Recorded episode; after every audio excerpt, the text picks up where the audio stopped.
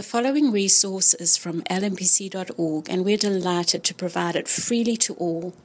If you feel led to give towards the ministry of Lookout Mountain Presbyterian Church, we welcome you to do so at lmpc.org/give. A reading from Luke chapter 9, verses 46 through 62. An argument arose among them as to which of them was the greatest.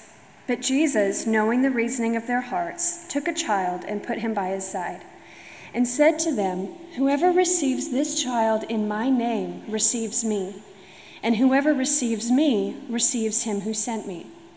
For he who is least among you all is the one who is great.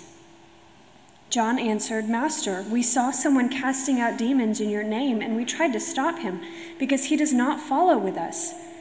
But Jesus said to him, Do not stop him, for the one who is not against you is for you. When the days drew near for him to be taken up, he set his face to go to Jerusalem. And he sent messengers ahead of him, who went and entered a village of the Samaritans to make preparations for him. But the people did not receive him because his face was set toward Jerusalem. And when his disciples, James and John, saw it, they said, Lord, do you want us to tell fire to come down from heaven and consume them?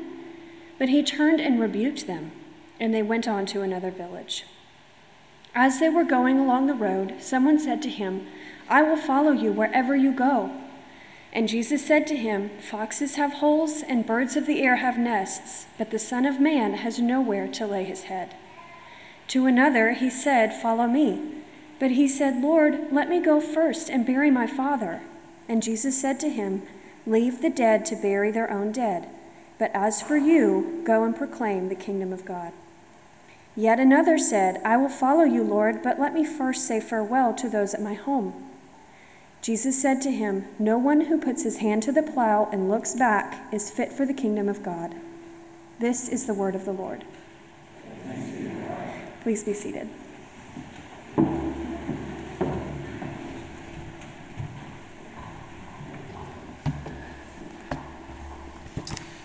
want to begin by adding my uh, welcome to that of John's. We're glad you're here this week.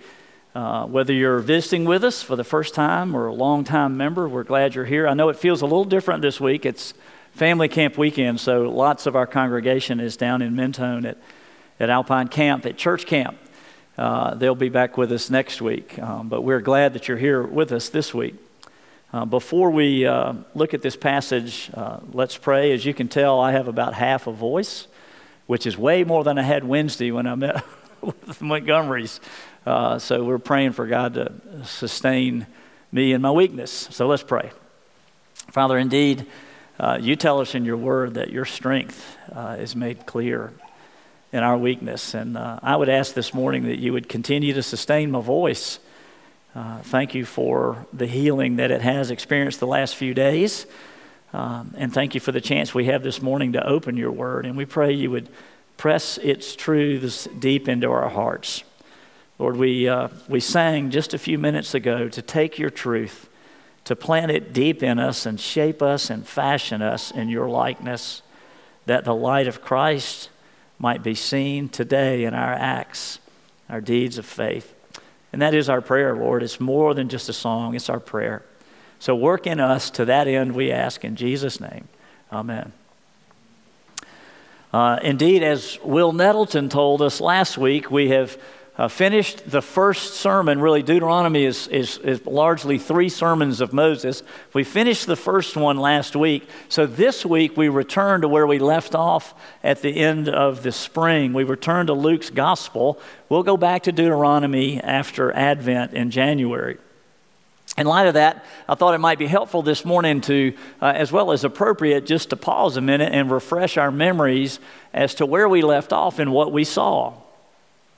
In, in, in, Luke chapter 9, which is where we found ourselves, find ourselves this morning, it's an incredible chapter, and we've seen so much. We saw it began with the feeding of the 5,000, where Jesus fed 5,000 men plus women and children from five loaves and two fish. And then he asked the disciples, when he was alone with them, he asked them the single most important question that any of us will ever wrestle with He asked them, after asking them, Who do people say that I am? He said, What about you? Who do you say that I am? And Peter answered, You're the Christ. You're the Son of the living God. You're the long awaited Messiah. We heard that, but then we heard immediately after that, Jesus commands his disciples not to reveal his identity. Don't to reveal it to anyone, but then he said this too. He said, The Son of Man must suffer many things and be rejected and be killed, and on the third day raised to life. We saw the transfiguration also, where Peter, James, and John go up on the mountain with Jesus to pray, and Jesus is transfigured and appears there talking with Moses and Elijah. And not only that, they heard the Father, God the Father, proclaim this This is my Son, my chosen one. Listen to him. It's been an incredible chapter, and the chapter ended with Jesus saying this to his disciples in verse 44, he says, Let these words sink into your ears. The Son of Man is about to be delivered into the hands of men. But Luke tells us they didn't understand, they were afraid to ask him. So that kind of brings us up to date with where we pick up this morning. It's a weighty chapter. There's strong encouragement there to let the reality that the promised Messiah would be delivered to the hands of sinful men, to let that reality sink in. And we wonder what's going to happen next? What will be their response? Will Jesus' message sink in? And the very next thing we find is they're arguing about who's the greatest.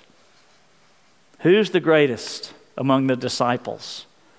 It's really kind of astounding, isn't it? You think about it, they go from one verse Luke goes from one verse from words of grace filled self sacrifice, where Jesus says, I'm going to Jerusalem to die, to die for the sins of men. We go from grace filled self sacrifice words by Jesus to words of graceless self centeredness by the disciples.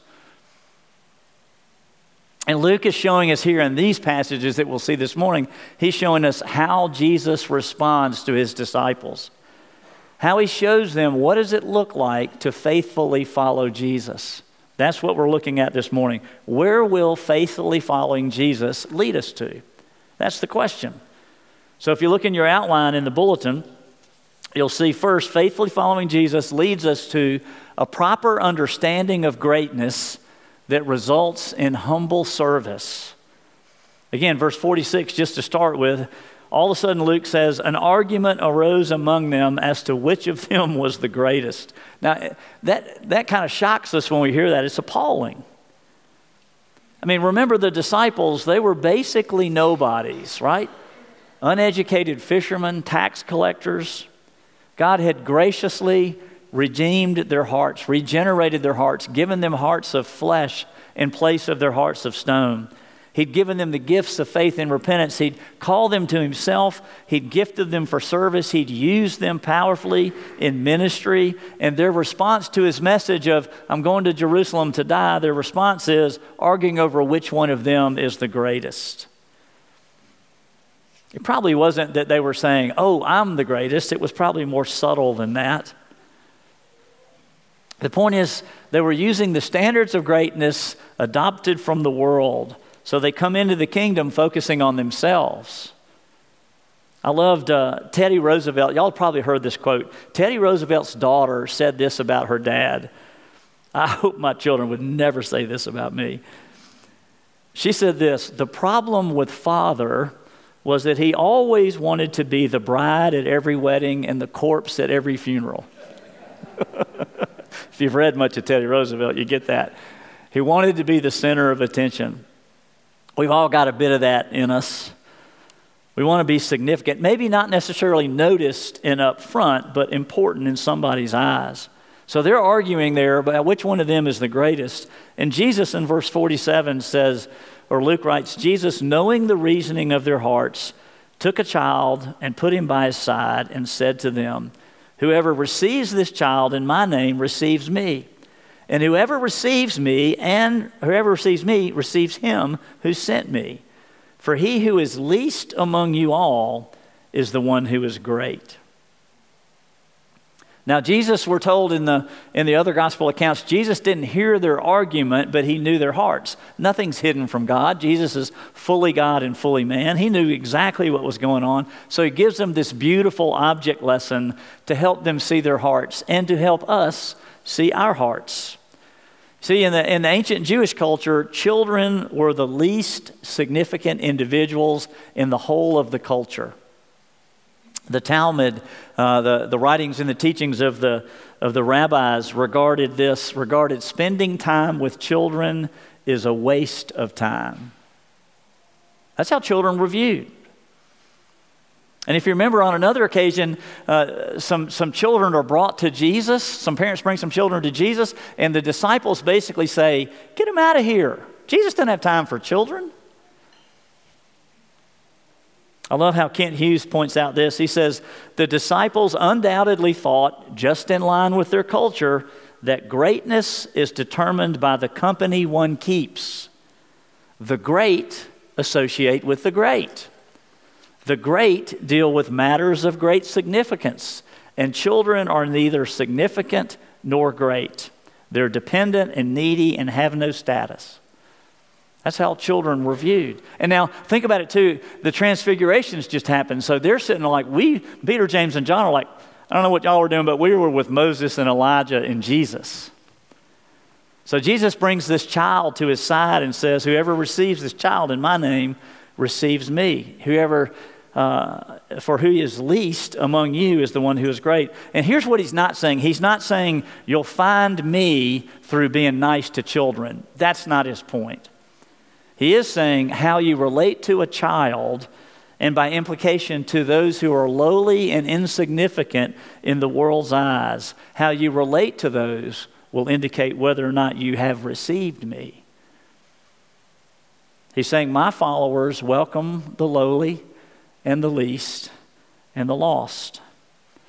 My followers welcome those the world think the world thinks are useless and worthless and insignificant.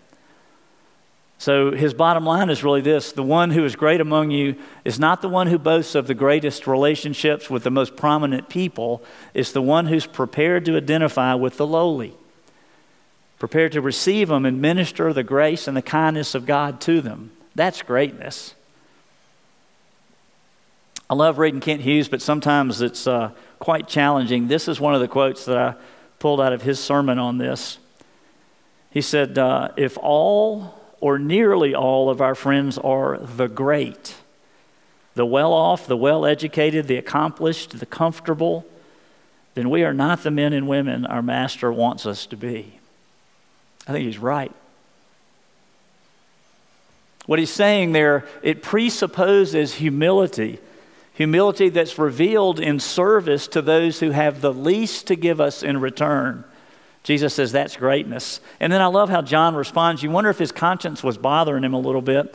John responds with this interesting statement in verse 49. He says, Master, we saw once someone casting out demons in your name, and we tried to stop him because he does not follow with us. But Jesus said to him, Do not stop him, for the one who is not against you is for you. We don't have a lot of time to, to deal with that, but but ever so briefly, let me just say this. When the disciples went out and ministered in Galilee, they encountered a man, apparently, who was casting out demons in Jesus' name, and they tried to stop him. And he tells us why. They tell us why. Because he does not follow with us. See what he's saying is, he was casting out demons in Jesus' name, but he's not one of us. He's not one of the 12. He's not one of the chosen, the privileged. You see, the, the sin here, the significance here is their sin's got the same root as, as the uh, discussion of greatness. They're proud of their chosen status as one of the 12. It's the sin of self importance, the sin of exclusivity rather than a welcoming spirit to others. And Jesus answers with this quick, the quick prohibition and a principle. He said, Don't stop him. That's the prohibition. Don't stop him. He's doing it in my name. Whoever's not against you is for you. Faithfully following Jesus, he's showing us here, Luke is showing us, it starts with a proper understanding of greatness that results in service to others, to the least and the lowly, those who can't even give us anything back.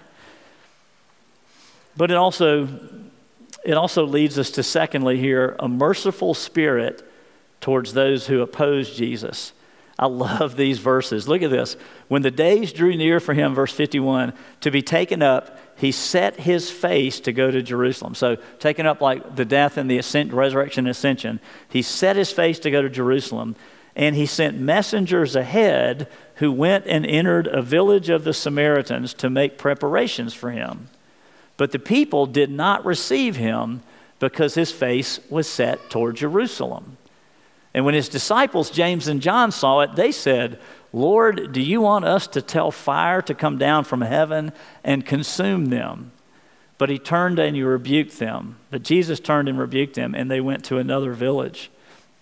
You know, you read those verses, and it's clear uh, that Jerusalem now loomed large for Jesus. The cross now loomed large. We're told twice that he set his face toward Jerusalem. And guess what? The shortest route, they're in Capernaum now, from Capernaum down to Jerusalem, the shortest route is right through Samaria right through the towns and villages of the Samaritans. So Jesus sends these advance party that he sends a few people ahead to make arrangements for Jesus and the 12 and all those who might have been following along to stay in these villages, to plan for his arrival, and the Samaritans don't want any part of it. They reject him. And, and you know, there, there's mutual animosity for hundreds of years between Jews and Samaritans. The Jews uh, very proudly looked down their noses on the Samaritans as racial half breeds. And that's because the, the, uh, the Jews uh, in Samaria had intermarried with their Assyrian conquerors uh, hundreds of years before. So now they're racial half breeds. They're religious apostates. They didn't worship in Jerusalem, they worshiped elsewhere. So the Jews hated the Samaritans, but that was fine because the Samaritans hated the Jews right back. So when you think about that, the response of James and John, it's not all that surprising. Lord, do you want us to call down fire from heaven to consume them? And you think, well, were they really serious? They were actually serious. There's some background here that I really love to this. There's some background. They believed, remember, Peter and James and John had just been with Moses and Elijah and Jesus. They'd just seen Elijah. They knew their Old Testament. Malachi said that one like Elijah would come, the Messiah would be one like Elijah. They probably assumed that Elijah's life might be a bit of a pattern of what the Messiah's life would be. And they remembered, if you're taking notes, write down 2 Kings chapter 1. It's a great chapter. King Ahaziah twice sends a captain and 50 soldiers to go capture Elijah. He does it twice. Both times, Elijah responds by saying this. This is what we read in 1 Kings 1, like verse 10. It says, If I'm a man of God, let fire come down from heaven and consume you, he says this to the captain, and your 50, and it did. Both times. So James and John are probably remembering this uh, from their, uh, their earlier days, from, from like hearing the Sunday school stories, right? The Sabbath school stories, and they're thinking, this would be a great time for us to do that again. Just take out those wicked Samaritans, Samaritans. But this goes so different, though. Ahaziah was rejecting the living God. And the Samaritans here are just responding to the rejection of the Jews. And in their rush to so righteously call for God's judgment, it seems they've ignored the very clear but difficult teaching of Jesus from just two chapters before. In Luke 6, three chapters, doing math here, Luke 6, we read this, and we've heard this all the time, but we read this. Jesus is teaching his disciples, and he says this Love your enemies, do good to those who hate you, bless those who curse you and pray for those who abuse you. Think about that. I mean, that just kind of, we've heard it so much. Love your enemies, disadvantage yourself for the sake of your enemies. Do good, actively do good to those who hate you. Bless those who curse you. Bless with words those who curse you. Pray for those who abuse you. Advocate in prayer with God the Father for those who are abusing you. That's the ethic of the kingdom of God, and, and it hasn't changed, but they missed it. They forgot it, like we often do also. The kingdom of God, the ethic of the kingdom of God is about mercy. Jesus said in the Beatitudes, right? That Sermon on the Mount, he said, Blessed are the merciful, for they shall receive mercy. So Jesus turns, he rebukes the disciples, and they move on to another town. And what he's saying there to the disciples, what he's saying to us is mercy should mark our lives. Not spiteful revenge towards those who are against the mission of the kingdom, but mercy. Steady resolve and mercy. I was thinking about it this week. It's the question really for all of us as a, as a church, as individuals, how are we doing there? Does mercy just mark our lives? Advocating for those who abuse us, blessing those who curse us, actively doing good who hate us, disadvantaging ourselves. Can we honestly say, can we honestly say that our lives are marked by a merciful spirit, or if we're honest, is it really marked by more of a judgmental spirit? Are we trying to build bridges to others or put up barriers? Here he's calling for a merciful spirit, not just towards each other, which I think sometimes as individuals, even in the church, we're not real good at, but he's calling us to do it to those who oppose the message of the gospel, to still have a merciful spirit. It's amazing. Faithfully following Jesus leads us to a proper understanding of greatness, a merciful spirit towards those opposed, who's opposing Jesus, and thirdly, it leads us to an unwavering allegiance. You might say a steadfastness in spite of discomforts and distractions in life. Look at verse 57 down through the end. As they're going along the road, someone said to him, I will follow you wherever you go. And Jesus said to him, Foxes have holes and birds of the air have nests, but the Son of Man has nowhere to lay his head. To another he said, Follow me. But he said, Lord, let me first go and bury my father. And Jesus said to him, Leave the dead, the spiritually dead, he's talking about there, to bury their own dead. But as for you, go and proclaim the kingdom of God. Yet another said, I will follow you, Lord, but First, let me say farewell to those at my home. And Jesus said to him, No one who puts his hand to the plow and looks back is fit for the kingdom of God. You know, when I first read that, there's something so attractive about that first guy's response or his, his offer. He said, I will follow you wherever you go. It reminds me of Ruth's declaration to Naomi. In the book of Ruth, Ruth says, For wherever you go, I will go. Wherever you stay, I will stay. But something, when you look at Jesus' response, you know, something's not right. The man probably saw the crowds and had heard about miracles and had seen some miracles, and he thought it's going to be good to follow him. He's the center of it all. I'm going to follow him. And, and, and yet, William Hendriksen says this about it. He says, The man wanted to be Christ's disciple, yes, but he didn't understand the implications of discipleship. And then Hendriksen lists them, namely, implications of discipleship, namely self denial, sacrifice, service, and suffering. Those are the implications of discipleship. That comes with it. Jesus is saying even the animals, like even the foxes, even the birds, they've got dwelling places they can return to at the end of the day, there's a certainness to their life, a security there in their life that Jesus himself doesn't have. He's not even received in these villages. And his point, I think, is simply this True discipleship, Jesus would say, is not a walk in the park. True discipleship involves struggle and hardship and self denial and sacrifice. And then this second man comes along and Jesus invites him to follow. And the second man says, Well, let me first go and bury my father. And again, on the surface, that delay, the request for a delay, it seems reasonable, but there's a debate about it. Some people say, some scholars say, well, the man's father uh, was not yet dead. And he was basically saying, let me go back and live out the rest of my dad's days. And others say, well, he was dead, but he should have been attending to the, the job as a son in the first place. And I'm not going to get all into that, but I think the bottom line is this He's saying family obligations, yes, they're important, but the priority of the kingdom is higher. The urgency to proclaim the kingdom outweighs other things. And then there's the man at the end, the third man, who says, I'll follow you, but first, let me go say farewell to those at my house. And again, we go, Well, what's, what's wrong with that?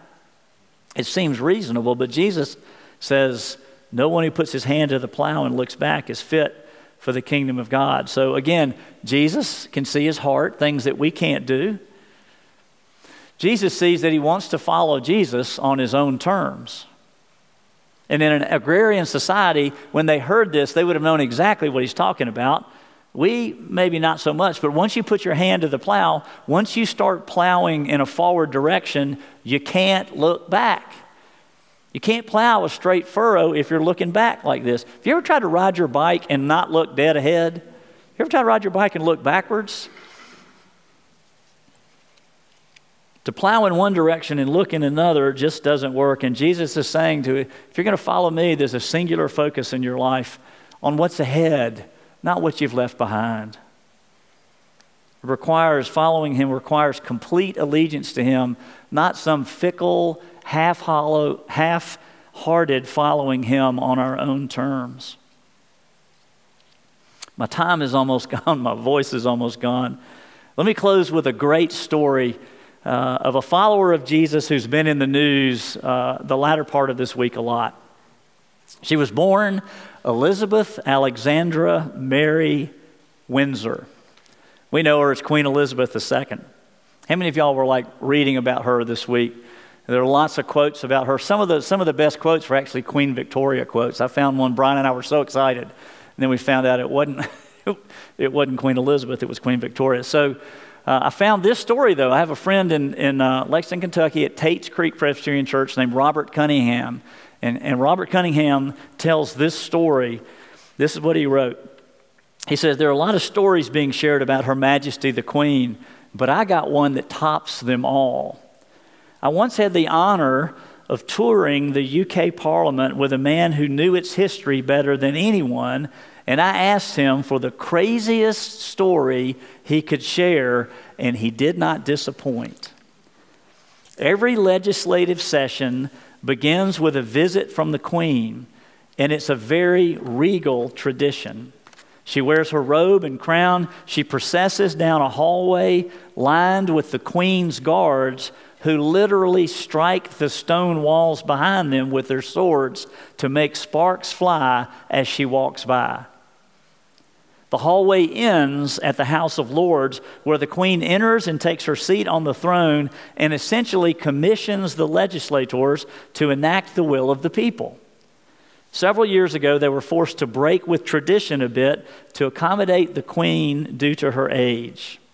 Because there is a grand staircase that leads to the hallway, and it became too much for her to climb. So they decided to start using the elevator. They call them over there lifts have you ever been over there? They're tiny too. They're, we got these huge elevators. They're really tiny over there. Uh, well, the first year they did this, it was a big mistake.